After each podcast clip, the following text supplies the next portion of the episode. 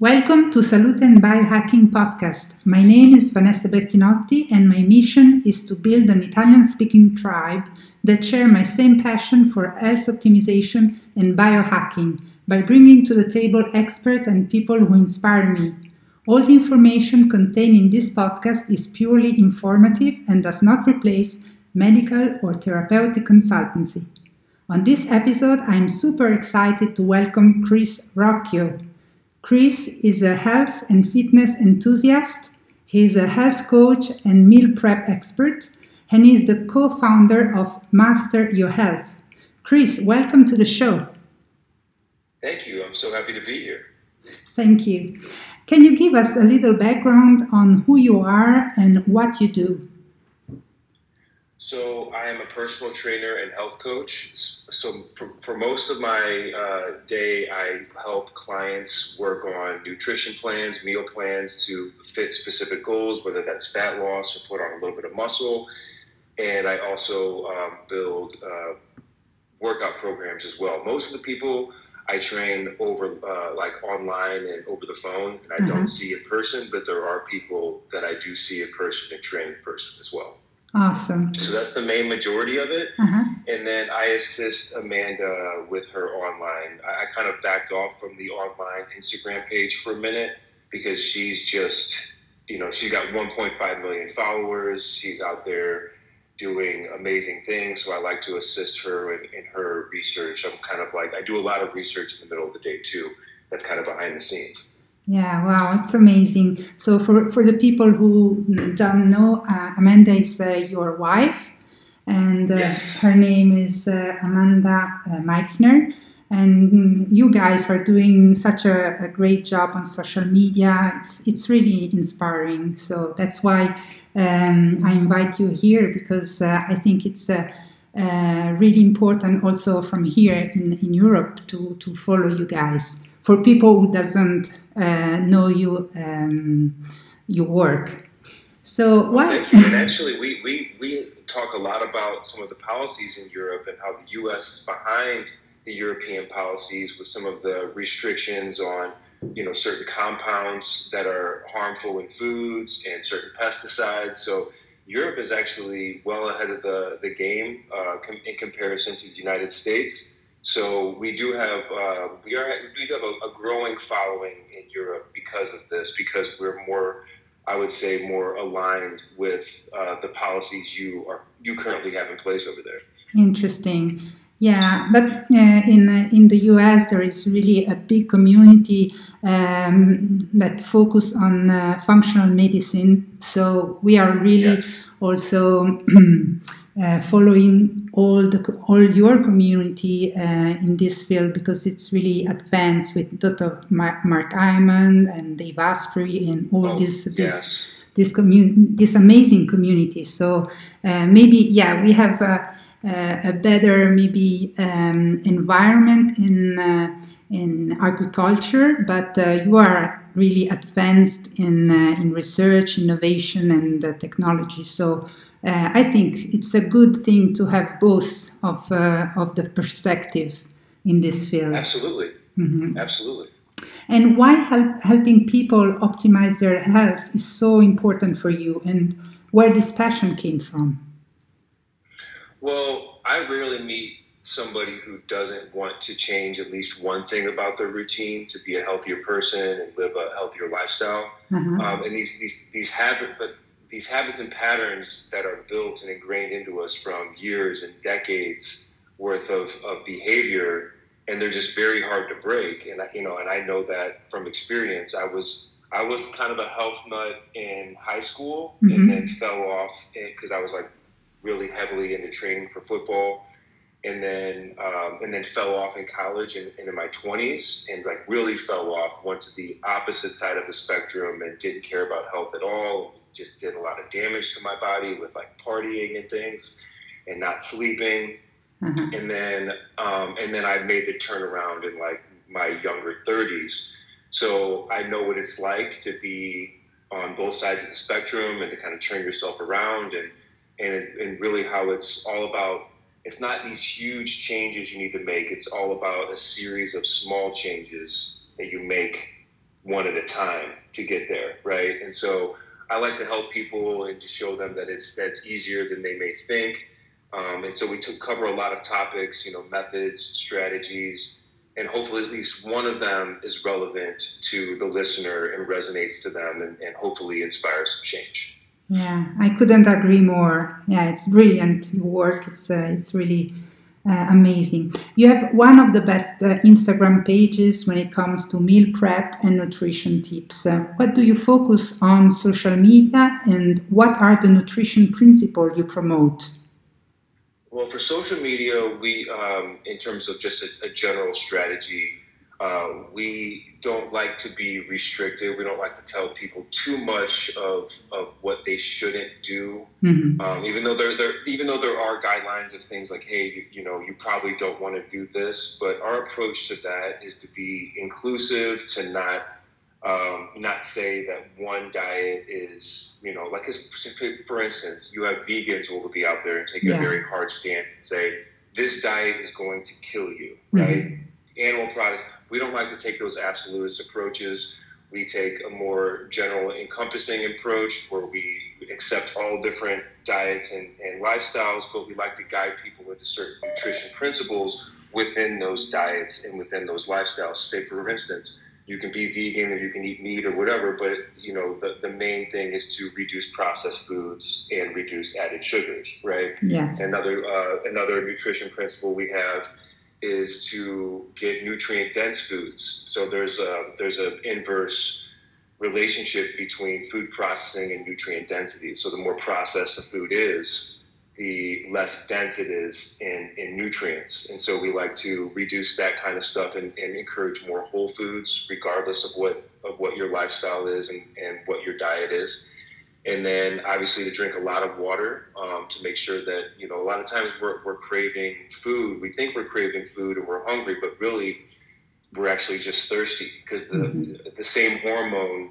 regulates both thirst and hunger yeah. so that's an, that's another huge thing another nutrition principle we have is uh, is eat the rainbow which is eat lots of fiber and lots of plants of different colors because different colors uh, indicate different nutrients and different compounds and antioxidants. Mm-hmm. And another one we like to focus on is because, you know, obviously you hear the calories in, calories out model of, of, of weight loss and weight management and to always count calories, but we also like to focus on macronutrients and our percentage of, of fat, protein, and carbs to kind of make that the right fit towards your goal. Mm-hmm. So, for instance, like I like to I like to tell people to prioritize protein, which is very satiating and it's it preserves and builds muscle mass and and not to go on a tangent about the side thing, but like muscle mass is, is crucial even for women because it increases your uh, metabolism because it, it takes more energy to maintain.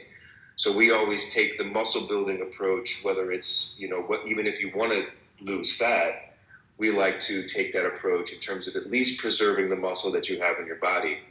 And that's that's not um, just for young people. It's actually even more important for older people uh, to preserve their muscle, to protect their bones, to protect their joints, um, things like that. And then finally, I would say sleep um, is is the number one thing. A lot of people don't think of it as a nutrition principle, but right. sleep affects your cravings. It affects your metabolism so say, for instance, if you're tired, you're going to be craving craving more sugars throughout the day because your brain is, is going to be searching for that energy, that quick energy, right? Yeah. And then it also uh, affects your metabolism. So, for instance, if one night of, of um, poor sleep can make you just as insulin resistant as a type 2 diabetic. Mm-hmm. So that's very interesting about how it can uh, can mess with with so many different other factors. Yeah, I agree, thousand percent. We, we we speak a lot about sleeping and optimizing sleep. Yeah, it's a it's a really important uh, uh, habit to to yeah to edu- educate people in in yes. sleeping. Yeah, and um, so. Uh, a thing that I notice uh, in your in your pages that, is that you break down the science in an easy way to understand. So it's a it's a really um, nice way to to educate people in a simple in a simple way. Is that um, also what you are looking for when you when you um, post your um, your content? Oh, of course, yes. I, I, think one of the main things about this is um, empowering people with knowledge mm-hmm. because because a lot of some people don't know where to start when when looking this stuff up, and so they can kind of feel lost when they're looking into if they say they're interested in, in health and nutrition, but don't even don't know where to actually start in in the whole topic. We like to guide them with that, and then um, not only that, but it's it's also um, excuse me real quick. So not only that, it's it's it's about in, empowering people to make their own decisions with what little they have in their control, mm-hmm. right? Because there are so many things in our lives that aren't in our control, but what we put into our mouths and into our bodies is. And so, um, so it's, it's it's sometimes hard to take a very concept, com, I'm sorry, complex concept, mm-hmm. and and kind of water it down for um, for everybody to understand on the most basic level. And not only that, but Instagram only has something like you only have 2,200 characters to yeah. get your idea across. Mm-hmm. So it's it's very it actually forces me to understand the material a lot better because I have to say it in very simple terms and I have to say it in a very short amount of time. So um, so I, I like it because it it helps me understand. The more I teach things, the more I understand it myself. Mm-hmm. And and again, it's um, you know this this information is not it's not rocket science. It's just um, it just takes the time to go through and, and actually actually read it. So I think everybody has it within their power and within their own knowledge base to understand this stuff and make the correct decisions. Yeah, that's interesting. And as you as you said, we know that there is no uh, right way to eat. And uh, are you afraid to be controversial when it comes to posting nutrition content on Instagram? You said that you tried not to be, you know, uh, to be like flexible, but how yes. how you choose your your your content and what to say and not to say in uh, in this space? That's that's actually a very good question because there are some some topics that are I'm, I'm, not afraid to be controversial at all but there are some controversial topics that are appropriate for instagram mm-hmm. and there are some that are not because some require a lot more nuance and a lot more explanation of the the different side of things and, and the details involved and and like i said 2200 characters is not enough to properly cover a topic. Mm-hmm. So there are some topics where, that I won't touch on Instagram simply because I can't do them. I can't do a due diligence and can't do them justice without um, making somebody mad. And as far as like to, to address the you know the controversial aspect is that there's you can rarely say something on Instagram or on social media without making at least one person mad, yeah. or at least making one person like say, "Wait, that's not right." Mm-hmm. So if you're aiming to please everybody, you end up pleasing no one. Mm, that's true. And so I, so my, my thing is, is that you know, or, or like a, a, better way to say that is like if you dan- if you don't stand for anything, you, you, you know, uh, if you don't stand for something, you fall for anything. Mm-hmm. And so it's kind of like I, I, I do take a specific approach. Yes, I do like to be flexible and, and encourage flexibility and things like that. But we make value judgments all the time, and, and I do take hard positions on some things. Say, for instance, I take hard positions against the vegans who, who take an absolutist approach mm-hmm. towards diet, and I'm not about absolutist approaches. So that is one thing that is controversial to one person, but is not controversial to to a lot of others. And so there's really um, a lot of subjectivity in that question, but but to, to answer your question, I, I actually would rather be controversial because it sparks uh, conversation, and uh, and I think a lot of people are too afraid to be controversial nowadays. So um, I think there's value in it. Yeah, definitely. Yeah. Thank you. And uh, so you do a lot of food comparison and talking about food groups that are more calorie dense than others. What is your main goal when you do those comparisons?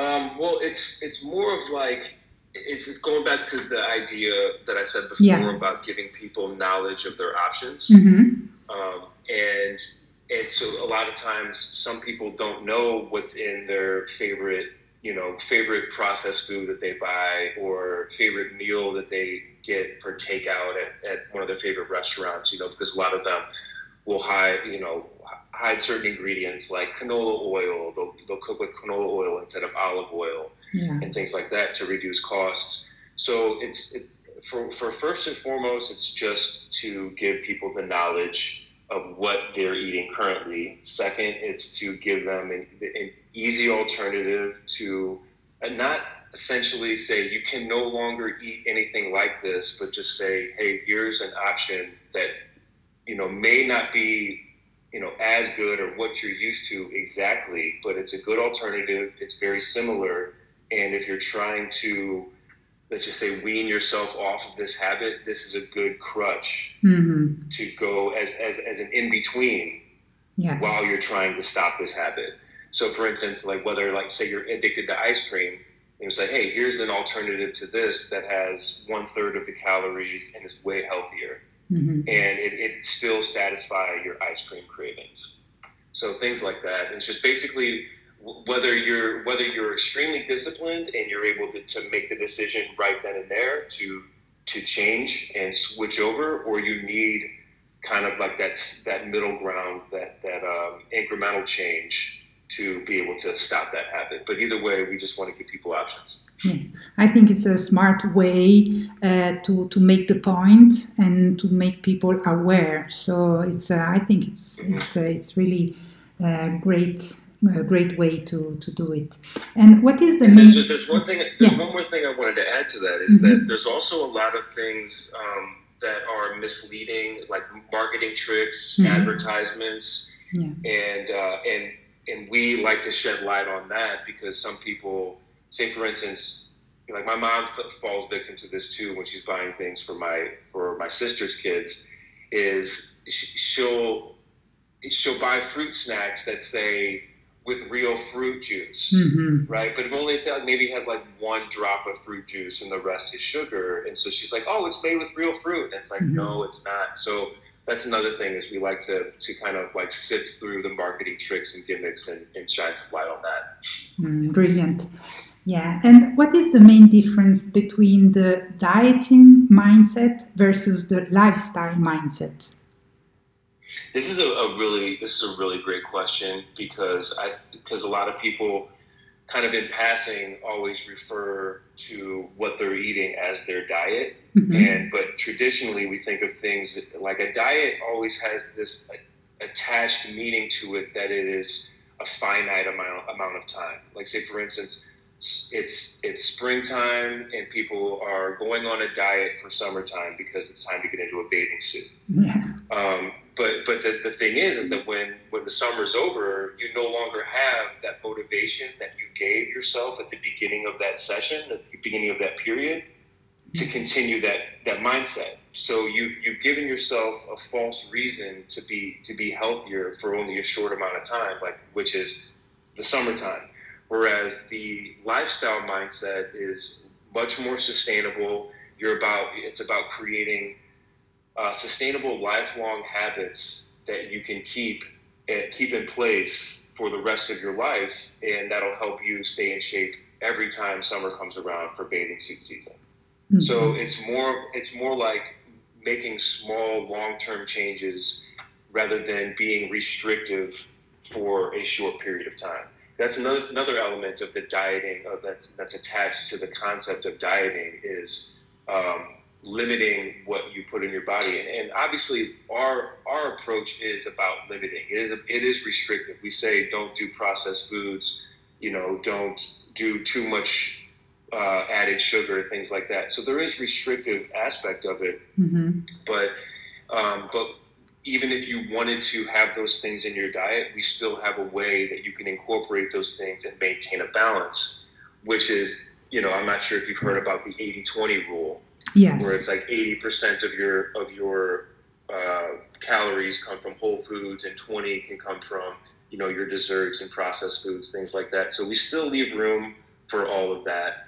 But uh, but really, it's all about sustainability and kind of the, the way you frame it in your mind mm-hmm. uh, to change your pers- to change your perspective uh, perspective of it, and therefore your approach to it. Yeah, and do you think to have like a lifestyle mindset, that you have uh, a person should have a, a, strong purpose to to to keep the habit and uh, and mm, to stick to it, or uh, it's something else? Uh, Most definitely. Mm. I, I, think there there has to be there has to be a, an underlying reason. that some people, you know, have the short term because a lot of times most people say I want to lose weight, yeah. right? Yes. And but that's but but that's not even the underlying goal, right? Mm-hmm. losing weight is is it translates to so many other things because right because because like obesity contributes to an increase in risk in all cause mortality like mm-hmm. literally anything that you can that you can die from obesity increases the risk of it mm-hmm. so right then and there the, the the goal is not just to lose fat. That's still that's still a part of the process. The underlying goal there is to become a healthier person. That's right. right. And so, so whether or not you're an athlete searching for a goal because, or I want to win a gold medal in the Olympics, or I want to just be healthier, whether no, no matter what what your goal is, is you have to have an underlying purpose towards it, or else you won't be motivated motivated to do it.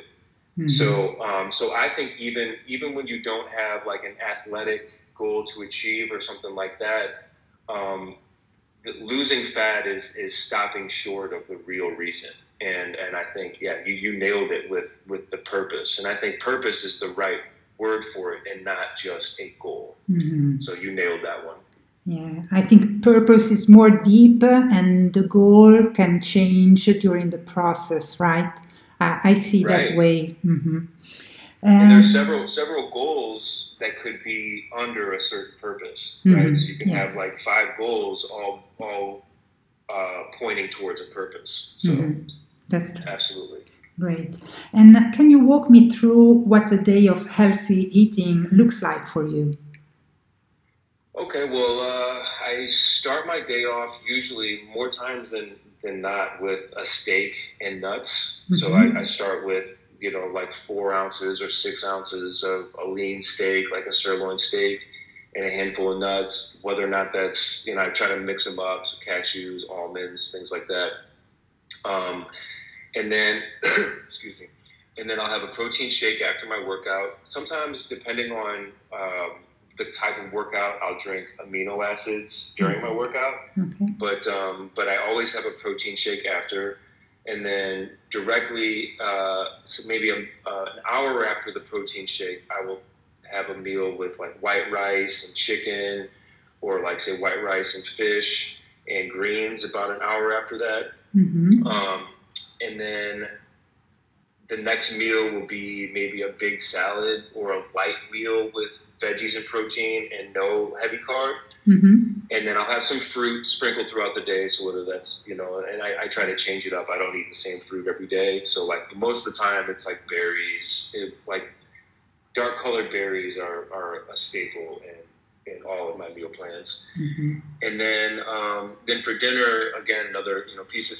fish and some sauteed greens, um, and maybe some light pasta, something like that and then uh, always a snack later on, like some popcorn um, and, a, and a collagen protein shake with peanut butter, something like that. Mm, sounds great. But, um, but uh, you know, but and then sometimes uh, it, will be some some uh, what do you, what do we call it? some dessert like you know dark dark chocolate or something like that. Mm. But I'm trying to I'm trying to wean myself off chocolate chocolate because I'm a little addicted to it. Yeah, me too. It's my is my problem with the dark chocolate, but uh, yeah, uh, I love it. It's so. healthy. It's yeah. healthy, and so I, I eat a lot more of it than I would normal chocolate. Like if it was a normal, like say a chocolate brownie that I'm having dessert with with family or whatever, I would limit that because I'm like, oh, I can't, I can't have too much of this, too uh-huh. much sugar. But with with like an 85% dark chocolate, there's so many benefits to that. So like I'll eat a whole bar in one sitting and and not feel bad about it. But either way, it always puts me over my fat macros for the day so um, so that's that's one thing I'm trying to wean off, but that's also another uh, another staple that that's in my day of mm-hmm. eating. And so, do you break the rules sometimes, or you love your lifestyle and, and you stick to it? So it's 80 20, or it's more 95 5?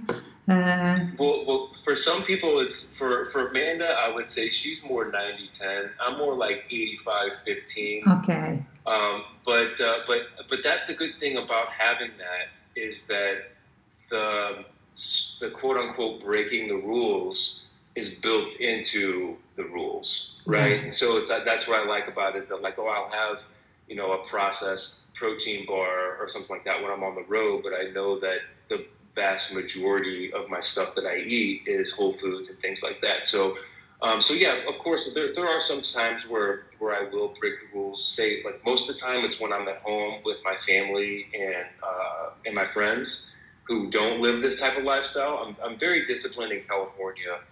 You know, when I'm around my wife, I'm around my my you know the group of friends that are out here but the people that i grew up with and my family are, are much more lenient. Mm-hmm. and so i'll sometimes slip on that. Like for instance i'll have you know i'll drink more while i'm home or i'll, I'll eat more processed foods and i'm at my parents house because that's what they have.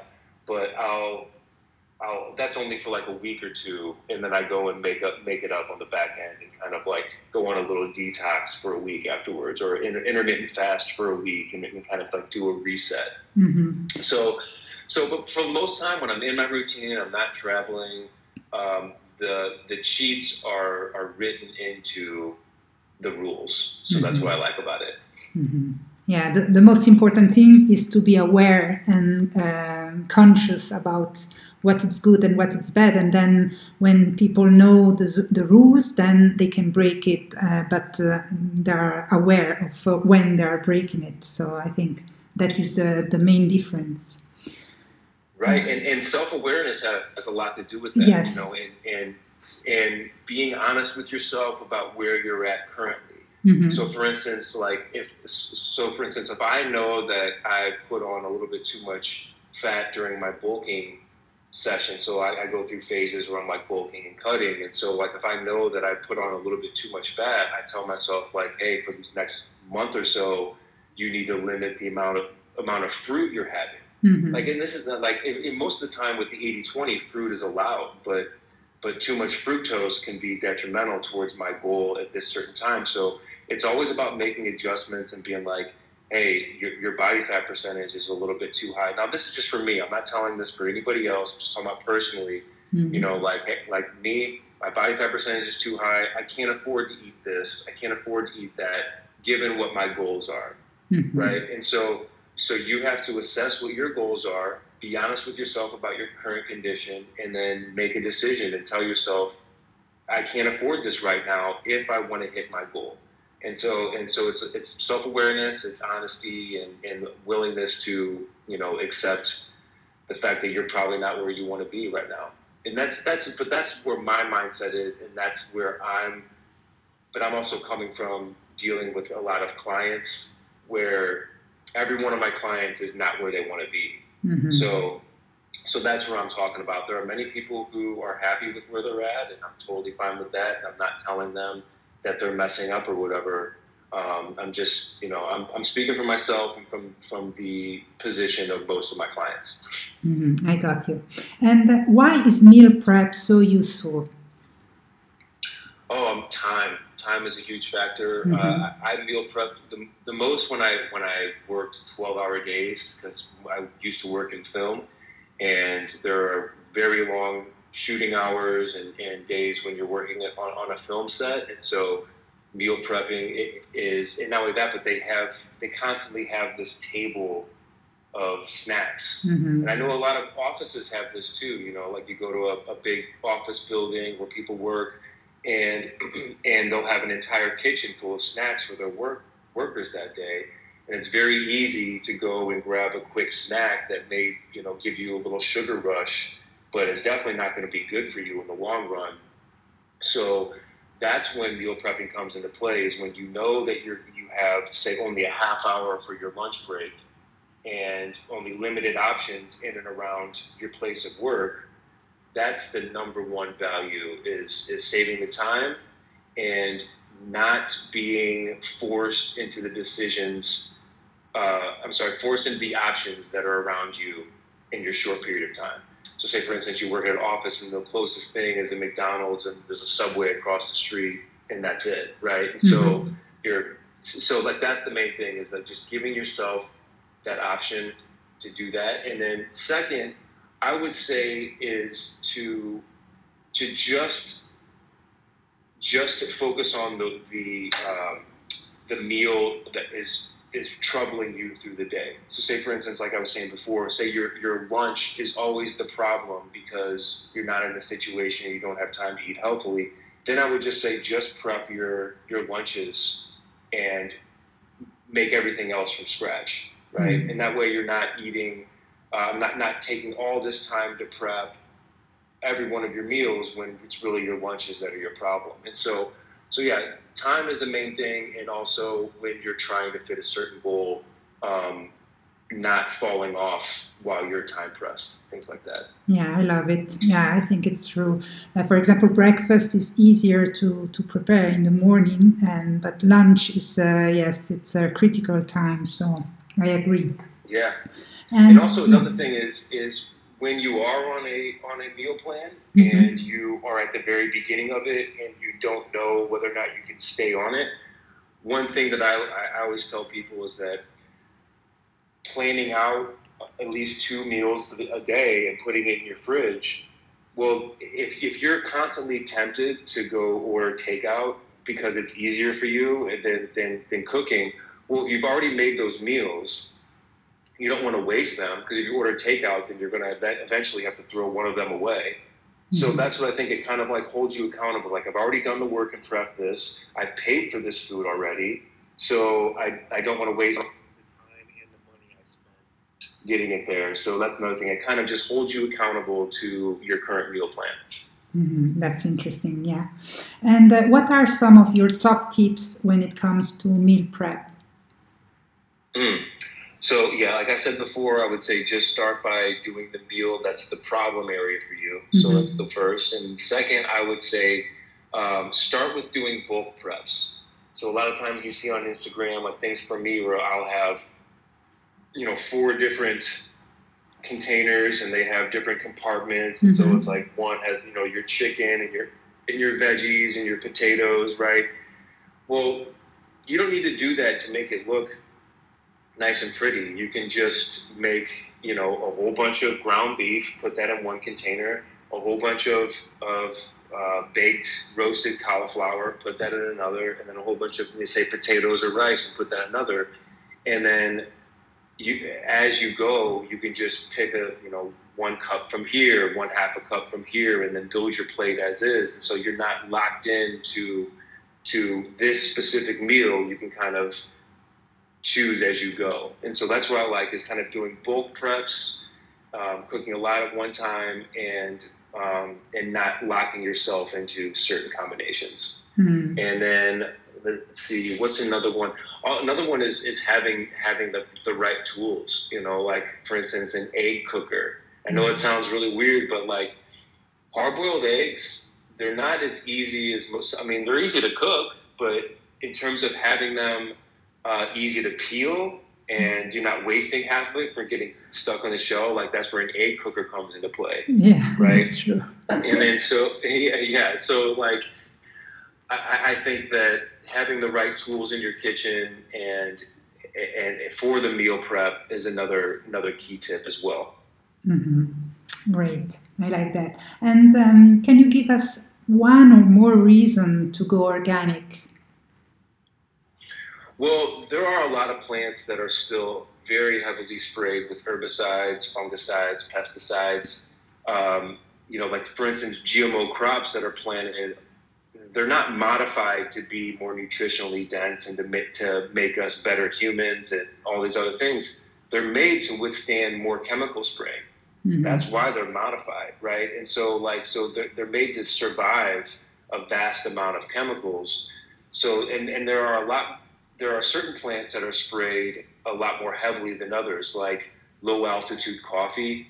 so like in higher altitudes, you don't have an insect problem, so they don't have to spray it as much. But coffee grown at a low altitude are, are still one of the most heavily sprayed crops on the planet. Mm-hmm. Um, like you know, you can look up things like from the Environmental Working Group. Every year they publish a thing called the Dirty Dozen, and those are the 12 most heavily sprayed crops uh, on the planet. Like say, for instance uh, a, a most the most recent study found like there are like 36 different pesticides and fungicides sprayed on non-organic strawberries. Wow. Yeah. And so so it's things like that where um, there are some some crops where you can buy normally because they don't require a lot of uh, a lot of pesticides, but some that are like I said, the dirty dozen that do require them strictly because they're a lot easier to lose vast amounts of crops to, to insects and things like that. Mm-hmm. So um, and and we and we don't have. Um, I don't know if you ever heard, if you ever seen the, the documentary uh, "My Big Little Farm." I think it's what it's called. Mm, uh, no. Yeah, called my. Let me see. The Biggest Little Farm. Okay, it's on mm-hmm. Netflix, and this is an amazing, amazing documentary about the real way.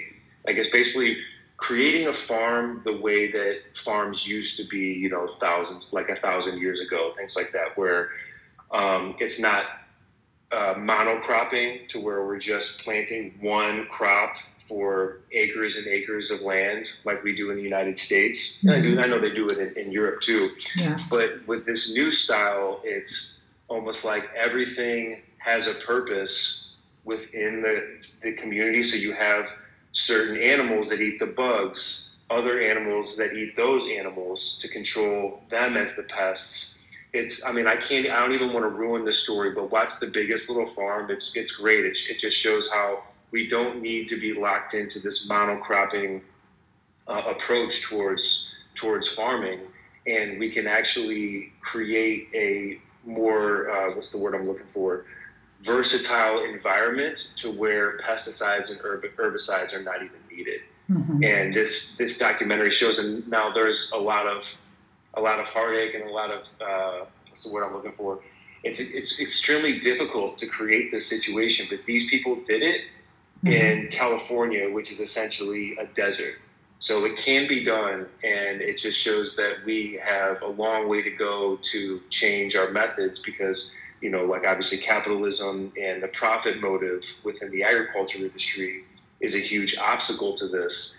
But um, but I, I still think I know this is a long, long answer, but I think the herbicides, fungicides, and pesticides are still one of the main reasons to go organic and we do have the option to, to do otherwise. But in the meantime, it's better to err on the side of caution and get organic if you if you can. Thank you. Thank you for the advice for the the film. I I didn't heard of it, so I will check it out. And uh, yeah, I think it's uh, all the um, um how do you call it the regener- regenerative farm um, yes. movement, right? Also, Dr. Mark Hyman is talking a lot about uh, this uh, important uh, way of um, uh, growing, uh, like also uh, vegetables, but also with grass-fed beef and. oh yeah. Yeah. Yeah. Yeah, no, it's great. This just just as a as a, another little selling point to this documentary. It's great because um, it, it, not only covers the crops and how to deal with them and the pests and how to deal with them, mm-hmm. but it also covers creating this ground foliage, right? Just an undergrowth that, you know, say you have this long orchard of, of peach trees, right? Yeah. But then under it, they have this undergrowth of just, you know, low grasses and shrubberies well, what this does is it actually traps groundwater and stores it as opposed to, you know, you get a heavy rain, all of that water gets run off and swept away by the rain and it gets dumped into the ocean. So you're losing a lot of the topsoil, a lot of the nutrients. Well, this style of farming, you know, traps the water, lets it sit into the ground, and it's just way better for, for long term sustainability um, I can't. I, it's kind of funny. Like when my, my wife wanted me to watch this documentary, I was like, I don't want to watch this thing. But by the end of it, I was like, this is one of the best documentaries I've ever seen in my life. Fantastic. So, uh, so I, I can't I can't recommend it enough. Good. So the name is the biggest little farm, right? Yes. Great. Yes. And uh, how important is MCT oil for you, and uh, what are the benefits of using it? Um, well, for me, it's it's not such a huge part of my um, of my diet, okay. but it's something I incorporate into it. And it's a little. This one's a little tricky because you hear a lot of claims about its benefits. Yes. I talked about its benefits, like sort of like fat loss reduction. Mm-hmm. I'm sorry, fat loss, heart disease reduction of risk, and then but the whole idea of what's what's another one? Um, blood sugar control is another benefit. But a lot of these things have to be done strategically. You can't just start, you know, chugging some MCT oil and, and then seeing the benefits because it is very calorie dense, right? Every tablespoon has 14 grams of fat and, you know, like 140 calories or something like that. So it is, um, it is calorie dense, but the difference is, is that these medium chain triglycerides are a lot more easily digested than the long chain triglycerides like in, in corn oil or other seed oils, right? Mm-hmm. So, so it's it's good in that aspect, and then, um, but a lot of times you'll see it in in these studies as a as a fat reduction tool or blood sugar management tool. It's being compared to another another oil, right? Okay. And so you have to take that in consideration that it's not just adding this stuff to your diet to an already poor diet it's about swapping these things out, reducing the unhealthy fats, you know, from, from seed oils like canola oil, and incorporating the MCT oil. So it's more like a, an either or swapping out thing than it is a an, an, an addition thing to your diet, right? Yeah, I agree. Um, so, but but but uh, aside from that, if you want to do it in terms of like I like to do it when I'm on a, a higher fat, lower carb day right? And so mm-hmm. I'm not going to use that for energy um, as, as opposed to fueling my workouts with, you know, say uh, just straight sugar. Mm-hmm. Um, you know, because some people will have like some some oatmeal or some carbs before their workout to to give them a sustainable energy source. But then other people who like, say for instance, I like to tell people to not spike their insulin before their workout if they want to lose fat. Mm-hmm. And because your body is going to draw from the workout, I'm drawing from the sugars in your workout and not from your fat stores. Because your body is going to it's going to take the easiest form of, of energy available. Mm-hmm. And if sugar is available, it's going to burn that. So in certain situations when sugar is absent, then that's when I would say, oh, it's time to take the MCT oil before the workout. So it's if you're going to incorporate it, you definitely want to do it strategically and, uh, and, and like basically replacing other inflammatory oils. And you want to do it um, when you're not taking a bunch of sugar at that time too. Absolutely. So, uh, but additionally, it's great while you're on a ketogenic diet, you know, because you can't have too much protein in that diet. You got to have, you know, what is it, 70 to 85 percent of your of your calories coming from fat. So, um, so that's when I would highly recommend it. Uh, you know, or whether it's you want to do that for fat loss because you're obese or because of epilepsy, it's extremely um, effective for that. It may, it actually it does have some evidence that it may help reduce lactate buildup in athletes and trainees, mm-hmm. which is uh, which helps them to better use fat for energy as well. Um, but but for the most part, uh, it's it's if you want to if you want to do it, I would say look into how these studies are done, um, and and you mimic that as opposed to just drinking it blindly, so mm-hmm. to speak. I love it. Yeah. Sorry, that was a very they're a very long, drawn out conversation, but I, I like that's what I was talking about. Like this one is another one of those that like is almost too nuanced to, to cover on an Instagram post. Yeah. Because there's so many ins and outs or whatever. But uh, but yeah, it's it's a great question. It's it's a great tool for for fat loss. And thank you for your explanation. Yeah. And uh, many people are currently focused on immune health. Can you give us some tips to support and boost our immune system? Oh yeah, absolutely. Um, so first, first and foremost, I would say get good sleep. Mm-hmm. Your immune uh, function is heavily impaired if you have poor sleep, and especially if you have chronically poor sleep. Mm-hmm. Um, and then another thing is to manage cortisol. So you don't want to be too stressed, whether that's physical stress, mental stress. Um, cortisol can can affect your your immune system, but that's that's uh, these are that's kind of like an ancillary thing, and that's very hard to to gauge in terms of oh, how much stress that I have. A lot of people would tell you, you know, anybody if you ask anybody, they'll tell you they're stressed, and so it's it's it's not about the stress because stress can be a very help, helpful thing and a very useful tool for our motivation, but too much of it can be detrimental to our immune system. But more direct uh, approaches, I would say, is get outside and get some sun. A lot of people, when they go outside, before they even hit the sun, they put on sunscreen. I, you know, I know you get a lot of information telling you to avoid the sun, but I would say wait about 5, 10, 15 minutes, depending on how fair your skin is. Mm-hmm. You know, for instance, like I'm, my family is from southern Italy. I can take a lot more sun directly before I put on sunscreen than somebody, say, from Ireland. Um, so, and so, so it's more of like that. It's like you have to take into consideration what your genetics are. And, and because the more melanin you have, the more sunlight you need to convert enough vitamin D to get your adequate amounts. Yeah. I'm not sure. Yeah, that's. I'm not sure how how nuanced you want me to get into this, but but yeah, the darker your skin is, the harder it is for you to convert sunlight to vitamin D. So the darker it is, darker you are, the more sunlight you need.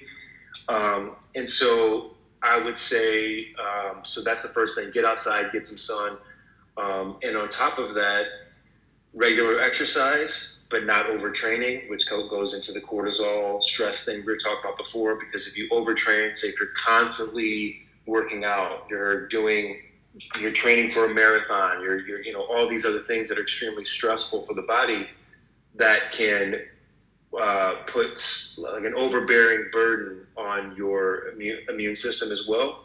Mm-hmm. Um, maintaining a healthy weight, so um, I know this is controversial, but mm-hmm. it's it's the, they are the facts. So, like for instance, COVID, you were you at a much higher risk of COVID if you were obese or largely overweight, even if you were younger. Mm-hmm. So, like the only people that most of the people that were young and and and had issues of being hospitalized with COVID or passing away, um, they were they were obese or close to being obese and so it, it, just, like I said before, it is something that increases your risk for all cause mortality, no matter what the, the cause of death is. So um, a healthy weight is a huge one uh, for, for the immune system as well. Um, a variety of whole foods, you get a variety of, of micronutrients. So, and, and, that means supplementing if needed.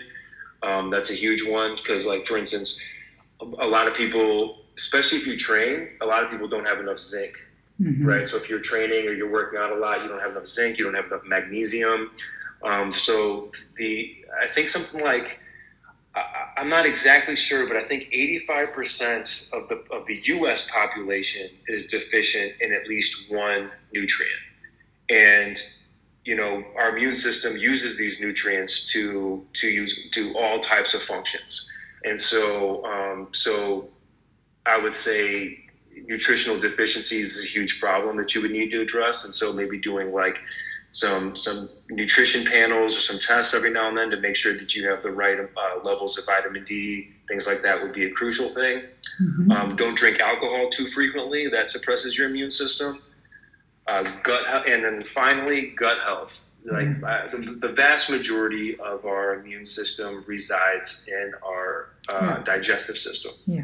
So, so maintaining gut health, uh, so with fermented foods, probiotics, prebiotic fiber, and just not overbearing the system with um, inflammatory foods constantly. Because if your digestive system's inflamed and constantly working to process foods, it's not going to be working to optimize towards fighting diseases and creating these uh, antibodies and things like that that you need. So, um, you know, so you know, say you did have a huge weekend where you're binging on everything and you're drinking or whatever, that might be a situation where you might want to do an intermittent fast to where you're giving your digestive system a nice 16 hours of break to really just you know, do some anti-inflammatory processes and get back to a, a healthy state before you start getting back to your normal diet. Yeah, brilliant. So thank you for all this advice. And uh, what has your workout uh, program been like since this all began? And uh, what keep you motivated in this period of uh, of COVID and yeah, to doing like oh, workouts? Yes. So I'm lucky enough to have acquired a large amount of, um, of workout equipment in the meantime before COVID started. So I had a, you know, I, I had a decent, a couple decent sets of dumbbells, and um, I had enough to at least keep myself going at the very start when it was one of those things where we didn't know what it was. What was what was the first thing they said? 15 days to stop the spread, right? Mm-hmm. Yeah. So there initially was going to be a 15 day lockdown. So I was like, oh, okay, well I can maintain for two weeks. That's not a problem. Mm-hmm. But once it became a couple months, I just said, well, it's time to start building our home gym. Mm-hmm. So so you know. It did take a, a little adjustment because there is a motivation factor of when you're actually leaving leaving your house, going to a gym. You're like, I'm here. I might as well do my whole whole routine I'm gonna and maybe even do some other stuff because let's face it, like being around other motivated people, uh, motivating people is motivating in and of itself. These people are driven.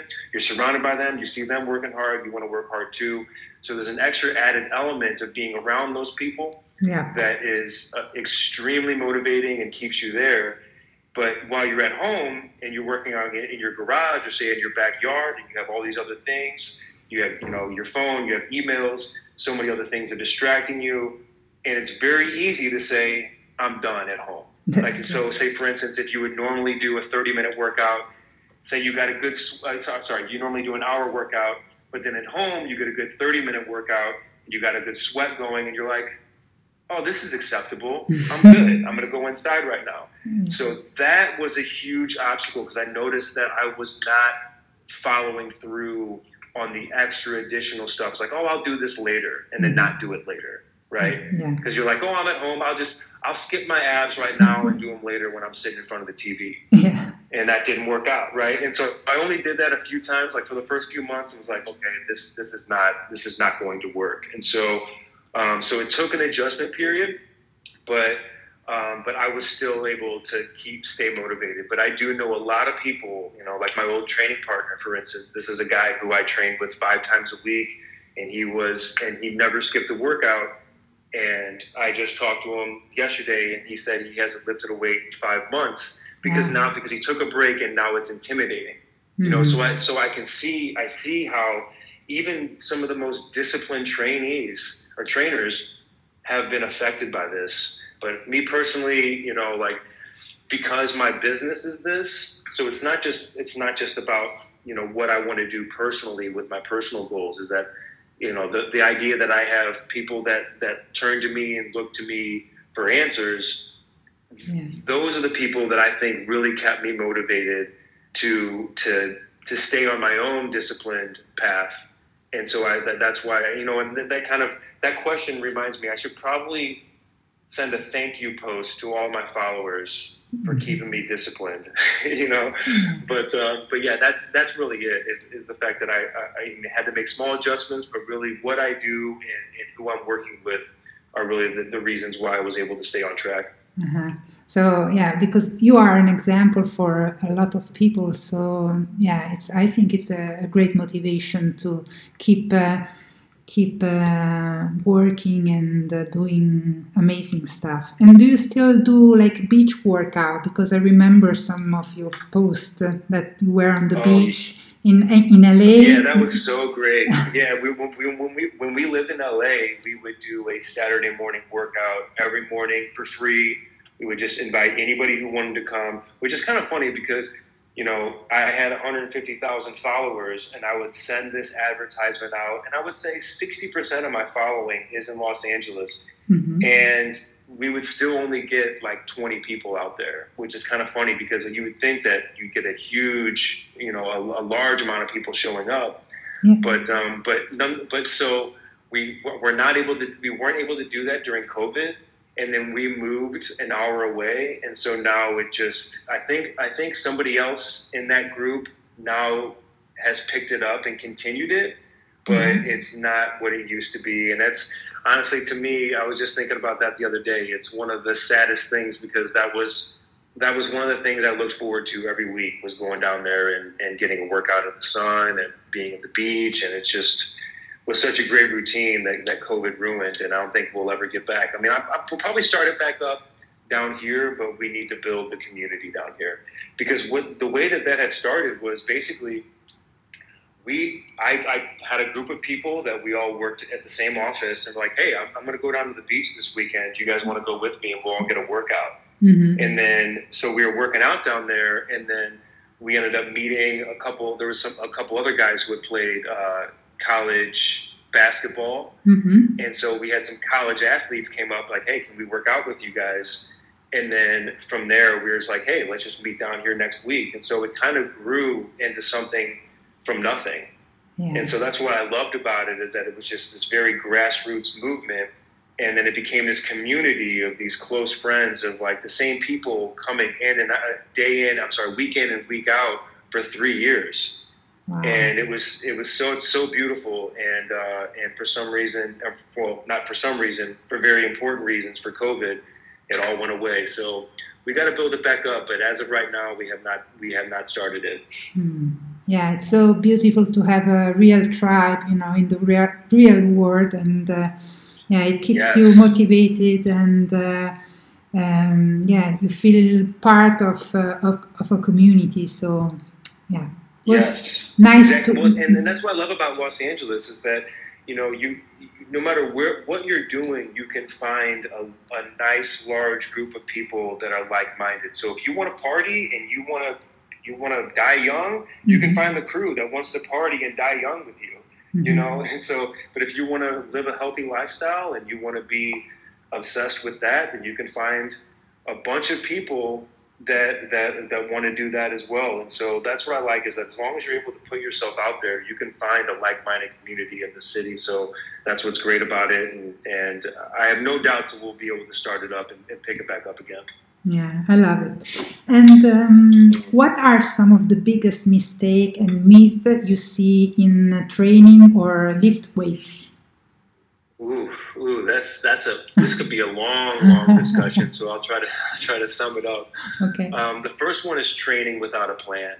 Okay. Um, some people walk into a gym not knowing what they want to do, and and that could end up they could end up shooting themselves in the foot for a longer term sustainable program. So, say because a lot of people say you want to go in and destroy a certain body part that day. You're like, I want to go in, I want to just destroy my legs. Well, now you're going to be sore for the next five days, and you're not going to feel you're not going to feel like working out. You're not going to want to work out your legs again until they're they're healed and stuff like that. Um, so many different examples about training without a pro, uh, without a plan. Another thing is like, say if you if you have a specific goal, like you want to gain muscle, but you go in without a plan, well, you could stay at the gym for two hours, which is counterproductive to, to building muscle because the longer you work out, the more cortisol you're going to build up, and which means the more muscle you're actually going to be breaking down mm-hmm. instead of building up. So certain things like that um, and not sticking to one goal is another thing. So say somebody wants they, they say they want to they want to build muscle and build and burn fat. Mm-hmm. Well, that's going to be a difficult thing when you're like you can do that uh, much easier while you're at the beginning, like say three months of your training. Say you've never trained before, okay. and you build muscle and you're building muscle very quickly, and that muscle is helping you burn burn fat because you're increasing your metabolism. Mm-hmm. Um, that's going to fall off the longer you train. And then at that point, you have to pick either or. Like, okay, now this phase for the next three to six months, I'm going to be trying to build muscle. And then for the two months after that, I'm going to burn off some of the fat that built with that muscle. You got to pick. Um, you've got to pick one goal or the other, you know. And so, and so it's kind of like the, the, the phrase for that or the, the quote for that is you only have one butt. You can't sit on two horses. Okay things like that. And so, um, so it's that's one of those things where it's like you have to pick a goal, have a strategy for that, and and then move on to the next goal after that. Um, another one is that's kind of tied to that is program hopping. So not sticking to one program um, and finishing out in its entirety. Because a lot of people they they want to try everything because there are so many training programs to do. I mean, you can go you can go and find a million training programs and you'll never have time to do all of them. And so a lot of and and whether or not like say you follow five people, right? And they're all shredded, they're all built, they all look amazing, mm-hmm. but they all do different workouts. Yeah. And so you're like, oh, I want to do I want to do his workout this day, or I want to do his workout that that day. Well, again, that goes back to not having a plan, and you might be you might be doing you know I wouldn't say you're you're being counterproductive, but you might not be optimizing towards your current goal. Mm-hmm. Um, and then another one I would say is this one is more for, for guys, it's lifting too heavy. For okay. women, it's not lifting heavy enough. So for guys, a lot of guys will want to ego lift and they want to, they want to lift more because they're surrounded by people um, that may that they think are judging them, but really they, nobody cares. Like nobody at the gym cares what you're lifting, just the fact that you're lifting there. But so many people think that they care and will lift more than they can with proper form and end up hurting themselves or not getting the, the right benefit. But and that's mostly what guys do. But for women, a lot of women, because of the misled fear of getting too bulky, won't lift heavy enough. So they'll lift these very light weights that that aren't very challenging, and they'll do them for you know, say a minute, and then they'll put them down and rest or whatever. But when they, they could really be lifting twice as much, mm-hmm. and and getting the real benefit from the lift, things like that. Um, that's a huge one. Um, and then uh, last one is oh, not focusing on rest and uh, on the rest aspect of your training program because most mm-hmm. people when they get they get that itch they get that motivation to start training um, they want to constantly go. Like i know i know i was like this before. I was like no rest days. We don't take rest days. Rest days are for the weak. Really that's a stupid that's a stupid approach uh-huh. because your body needs time to recover. It's you're, you're never going to you're never going to build anything if you're constantly breaking down. So um, which is what which what training does. It breaks down your muscle fibers and then you have to wait for them to build back up. So so i'd say you know without going going too heavy into it that's those are the the main ones right there Thank you. Thank you for all those great tips. And um, can you tell us also your daily routine? Um, outside of nutrition? Like yeah. Outside of my meal plan? Yes. Okay. So I, I wake up. First thing I do in the morning is I will drink about 20 ounces of co- uh, coffee, 20 ounces of water okay. before I have my coffee. Yeah. So I'll have like at least 20 ounces of water plus um, and I'll usually mix like a green drink in there, like a you know those those greens powders. Mm-hmm. So that's usually how I start that off, and, and I'll like squeeze some lemon and put a little bit of salt in there, um, and then I have my coffee. I, my, I make my espresso, which is a quadruple espresso. Mm-hmm. So I'm a little addicted to, to caffeine. Um, and then I sit in the sun. So I go outside while I'm drinking my espresso and I'll just I'll, I'll read, I'll juggle the soccer ball, maybe do a little light work on the computer or on my phone to, to or or plan out what I'm going to do do today or things like that, right? So um, Amanda will plan that out at the beginning of the week. I'm a little bit more day to day, so mm-hmm. like I'll I'll plan out what I'm going to do today, and then um, then I'll have my breakfast, and then I'll uh, about an hour and a half after that I will work work out, and mm-hmm. then I'll work and then I'll do. I always fit in walks around like three walks in my day. So I'll do a walk directly after my workout. I'll do a walk after lunch, and I'll do a walk after dinner. So um, so lunch and walk would go next, and then do a little bit of work. And then sometimes I do two workouts in a day. So mm-hmm. I'll do a, a light workout, like a 20 minute workout. So like for instance, I'll do my weights in the morning and then uh, a boxing workout in the afternoon, mm-hmm.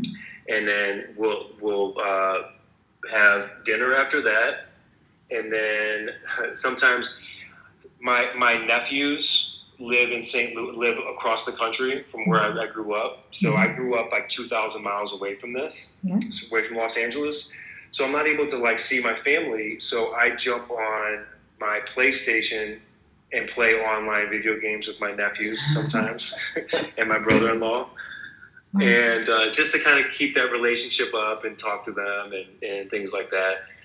And then um, I will watch a movie or a show with my wife, and then uh, we'll both read, and then we'll go to bed.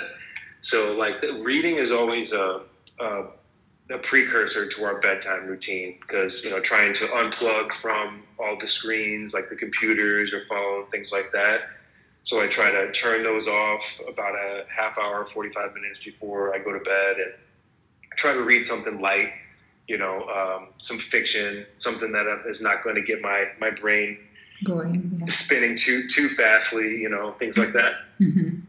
sounds great you have a really awesome routine and uh, what are your favorite biohacks and what new habit has most improved your life? Oh wow! Um, hmm. When I when I when I did the, the scan through, I didn't I didn't see this question. Let's see. uh, it's okay. Bio, biohacks. Um, it, it's kind of weird because there's certain things with biohacks that like some people call biohacks and other people don't. Okay. So the definition is a little bit different, but for me, I will say I, am not a. I wouldn't say I'm a huge biohacker, but I do them. I mean, I do the sauna a lot. We have a an infrared sauna here at home. Mm-hmm. So, and, and it's basically just a little tent. It's not an expensive thing. You basically you sit on a on one of those stability yoga balls uh-huh. inside the tent, and it, your head's popping up out of, out of the top of it, mm. and there's little armholes to where you can keep your arms outside and work at your computer or do things outside or whatever. But uh, it gets up to about 150 degrees, and uh, it's it's crazy. You stay in there for for about 50 minutes, and um, it, it it does feel like a real sauna. So we like to do that because there's a whole bunch of benefits for sauna. Um, I like to do red light therapy Amanda bought me a red light for Christmas. So there's all these different benefits for it. So a lot of people say there's skin benefits, testosterone, um, things like that. So I do that for uh, for about ten minutes a day. Mm-hmm. It's also um, good for recovery, right? You mm, you do a lot of yes. workout, and so I think red therapy is very good also to to recovery for muscles. Yes, Mm-hmm. Yes, that, I've heard that as well. I mean, I primarily do it for the testosterone, but I have, uh, but I, that is on the list of things of benefits mm-hmm. for uh, for light therapy. And then, have you ever heard of grounding? Yes, I'm doing grounding every morning with my coffee outside in, in the garden. So. Oh, very cool. very cool. Yeah, so I, I like to, um, that's actually part of my daily routine. Every day I go outside and work a little bit in the garden barefoot. Mm-hmm. So, so like whether it's just pulling weeds or moving rocks from one place to another, or because we live in a desert out here and we also rent the house that we're in right now because the housing market's really crazy right now. So we're renting, and and we're also in a drought. So I can't, you know, we're allotted about like one water a day, like watering of lawn and plants and things like that. But um, but other than like certain herbs and stuff like that, like I don't maintain an arb- a, a garden because we're in a drought. So, but so my, my gardening pretty much just consists of pulling weeds and things like that. But that is one thing that I do is try to get out there and get in the garden, and or I'll just um, I'll do yard work barefoot. So like whether that's mowing the la- the grass or, or even just sitting out in the grass and reading. So sometime during the day I get out and do some grounding, get some time in nature. Um, and then some people will call intermittent fasting a bio, biohack because of the improvements on blood sugar and things like that. But so it's whether or not you want to call that a biohack. Mm-hmm. And I also do supplements for biohacking. So I'll do like not just supplements for micronutrients, but certain things like ashwagandha for like cortisol maintenance, which improves your testosterone to cortisol uh, ratio certain things like curcumin for estrogen detox and, and anti-inflammatories. So some people would call that a biohack, um, but whether you want to call it regardless, I do that. And then another thing that um, I have incorporated, I don't do it all the time, but functional music. Mm-hmm. You ever heard of this before? So like binaural, like, like uh, binaural beats. Go ahead. Like binaural yeah, beats. Exactly. Yeah, binaural, binaural. Mm-hmm. Yes. So like al- alpha wave music for mm-hmm. while I'm working, and yeah. like delta wave for when I'm sleeping, mm-hmm. things like that. Now, I haven't done the Delta Wave for sleep since Amanda bought. It's like a it's a brown noise machine. Mm-hmm. So it just just emits brown noise and drowns everything out, which I really like. But I used to do the Delta Wave for sleep, and I still do Alpha Wave music, which you can find Alpha Wave playlists on YouTube. You can find them on Spotify, things like that. But um, I do I try to do that a lot when I'm working and and whether or not it's a placebo effect or whether it really works, but I, I find like I get into the zone during the alpha wave music. So, so yeah, those are those are the main ones that I do. Great, thank you. And um, you have created Master Your Health with uh, your wife Amanda Meixner. Uh, can you explain us what is your approach and your main pillars? Just for people who so the, don't know you, you know. Yeah, yeah, absolutely. So the main uh, the main pillars I would say would go more back into um, to what we had discussed earlier with the nutrition principles that yeah. we promote. You know, the whole idea of like you know reducing processed foods and added sugars. You know, getting nutrient dense foods, eating the rainbow, prioritizing protein. You know, uh, prioritizing sleep and then also the things that have to do with the immune system that we talked about before, like get outside, get vitamin D, exercise regularly, um, maintain a healthy weight, you know, don't drink or smoke, and things like that, right? Mm-hmm. But then, um, but but there's a main underlying message, and and that's what I also discussed too before is that taking control of that which you have control of in an environment where a lot of things are out of our control. So it's about it's about controlling what we can while we can, and and it's and it's one of those things where like we were talking about before, empowering people and uh, whether it's to meet a specific goal or to optimize your health or to make the smallest improvements in your lifestyle. Um, it's all about our main underlying point is making this very small changes and starting there and not changing too much at once. So like that's one thing is that we cast a wide net by saying all these different things. You know, if you if you read our ebook, um, our Master Your Health ebook, or if, or if you listened, or if you went on our Instagram pages, we would be telling you 50 different things, right? Mm-hmm. But our main goal, our main approach is that if you can just pick one of them to change, then you're already on the right track and you've already won this game because you've changed one thing and it has improved your life for the better. So awesome, I love it. and uh, do you have any quotes that uh, you live your life by? Mm, that's a good one. Hold on. So there's there's so many on so many different like depending on so many different things like whether you want to talk about you know, things that are political, things that are health related, things that are motivating. Um, so I would say one one that always pops into my mind in this in this industry is by Hunter S. Thompson, and that's anything worth doing is worth doing right. Mm-hmm. So that's the first one, and I because that's that's why I say it's like don't waste your effort. You know, it's it's you might as well optimize and not you know half-ass something especially because you're doing it you're doing it for a reason you might as well go all out. And if you fail you know that you gave it your all and you know and, and you still failed. And so you have no you have no excuse for failures. You can't you can't look back and say oh well i'm the reason why i failed there right? It, it's like sometimes you just don't have the ability. Like say for instance i was never going to be a professional football player right like American football, not soccer. Mm-hmm, yeah. So like I would, cause just just in terms of my genetics, I was never going to do that, but mm-hmm. I was gonna give it 100% while I played it, and then looking back and be like, well, I didn't, I didn't get get to professional football, but not from my lack of effort, but just because it wasn't in the cards for me genetically, and that's fine for me. So I like that quote a lot. And another one is um, is by Seneca, and it's uh, associate with people who are likely to improve you. Yeah. Uh-huh. And and I like that a lot because I spent a lot of time around a, let's just say a degenerate crew of people, right? Mm-hmm. Around a, a, a, group of people that wanted nothing else but to party and not care about, you know, health or not care about anything productive.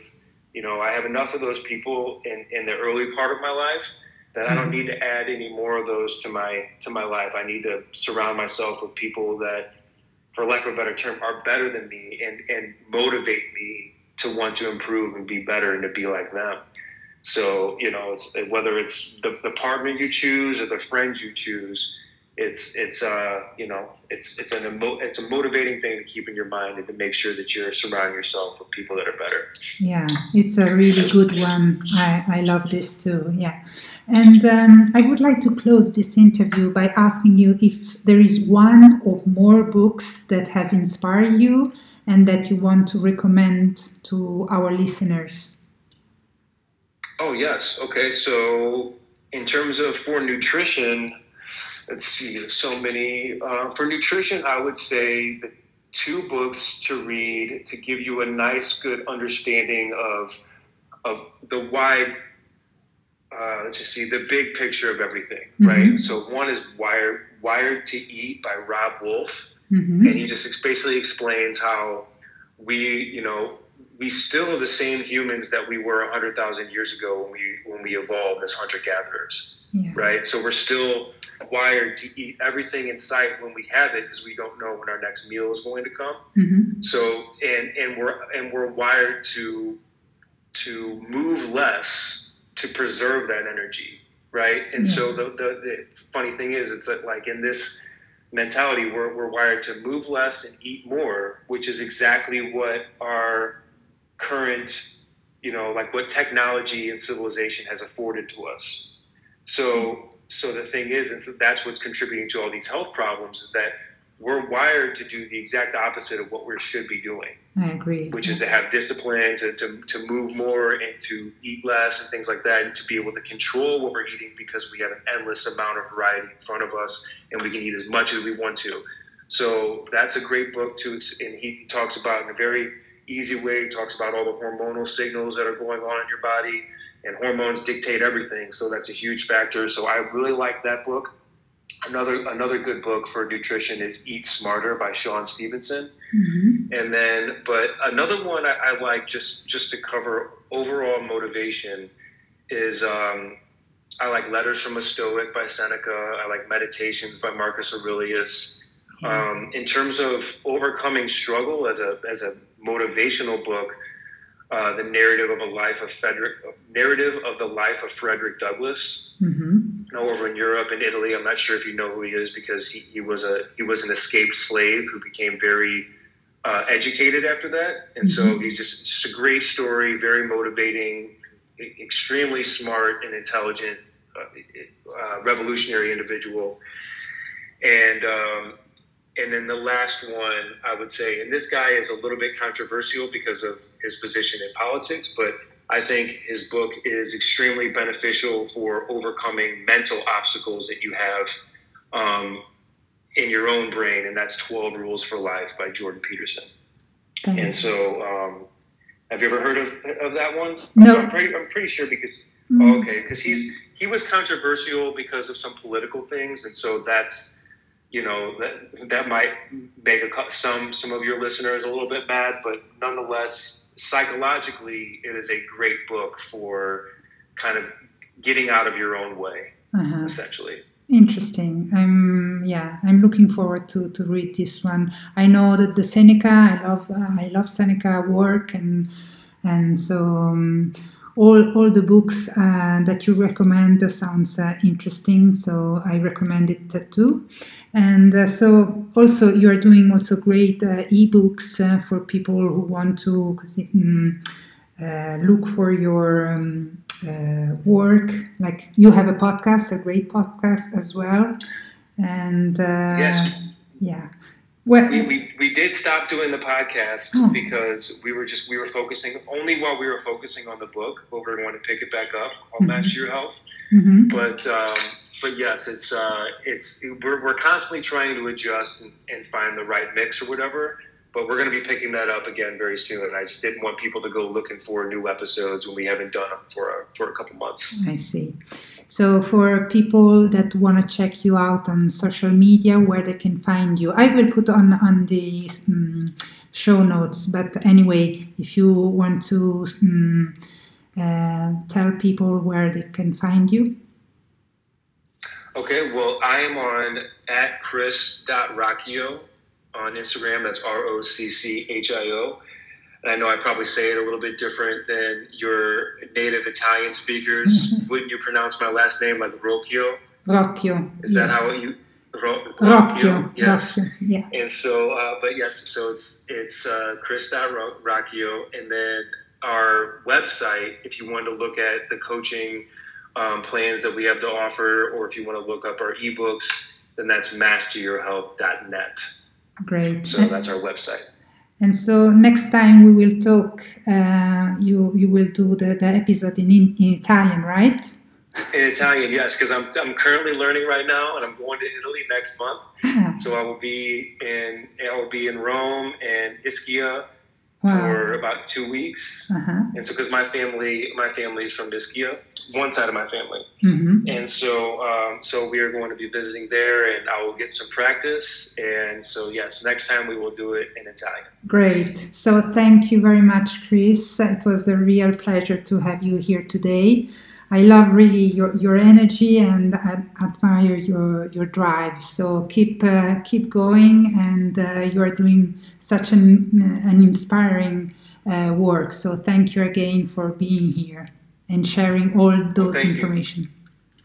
Well, well, thank you. That's very motivating. That's it's it's encouragement like that that keeps me going, and uh, I'm, I'm just was really excited to be a part of this podcast and very honored to be invited on. So thank you so much for this. So thank you, Chris. All right. Have a good one. We'll talk soon. Thank you.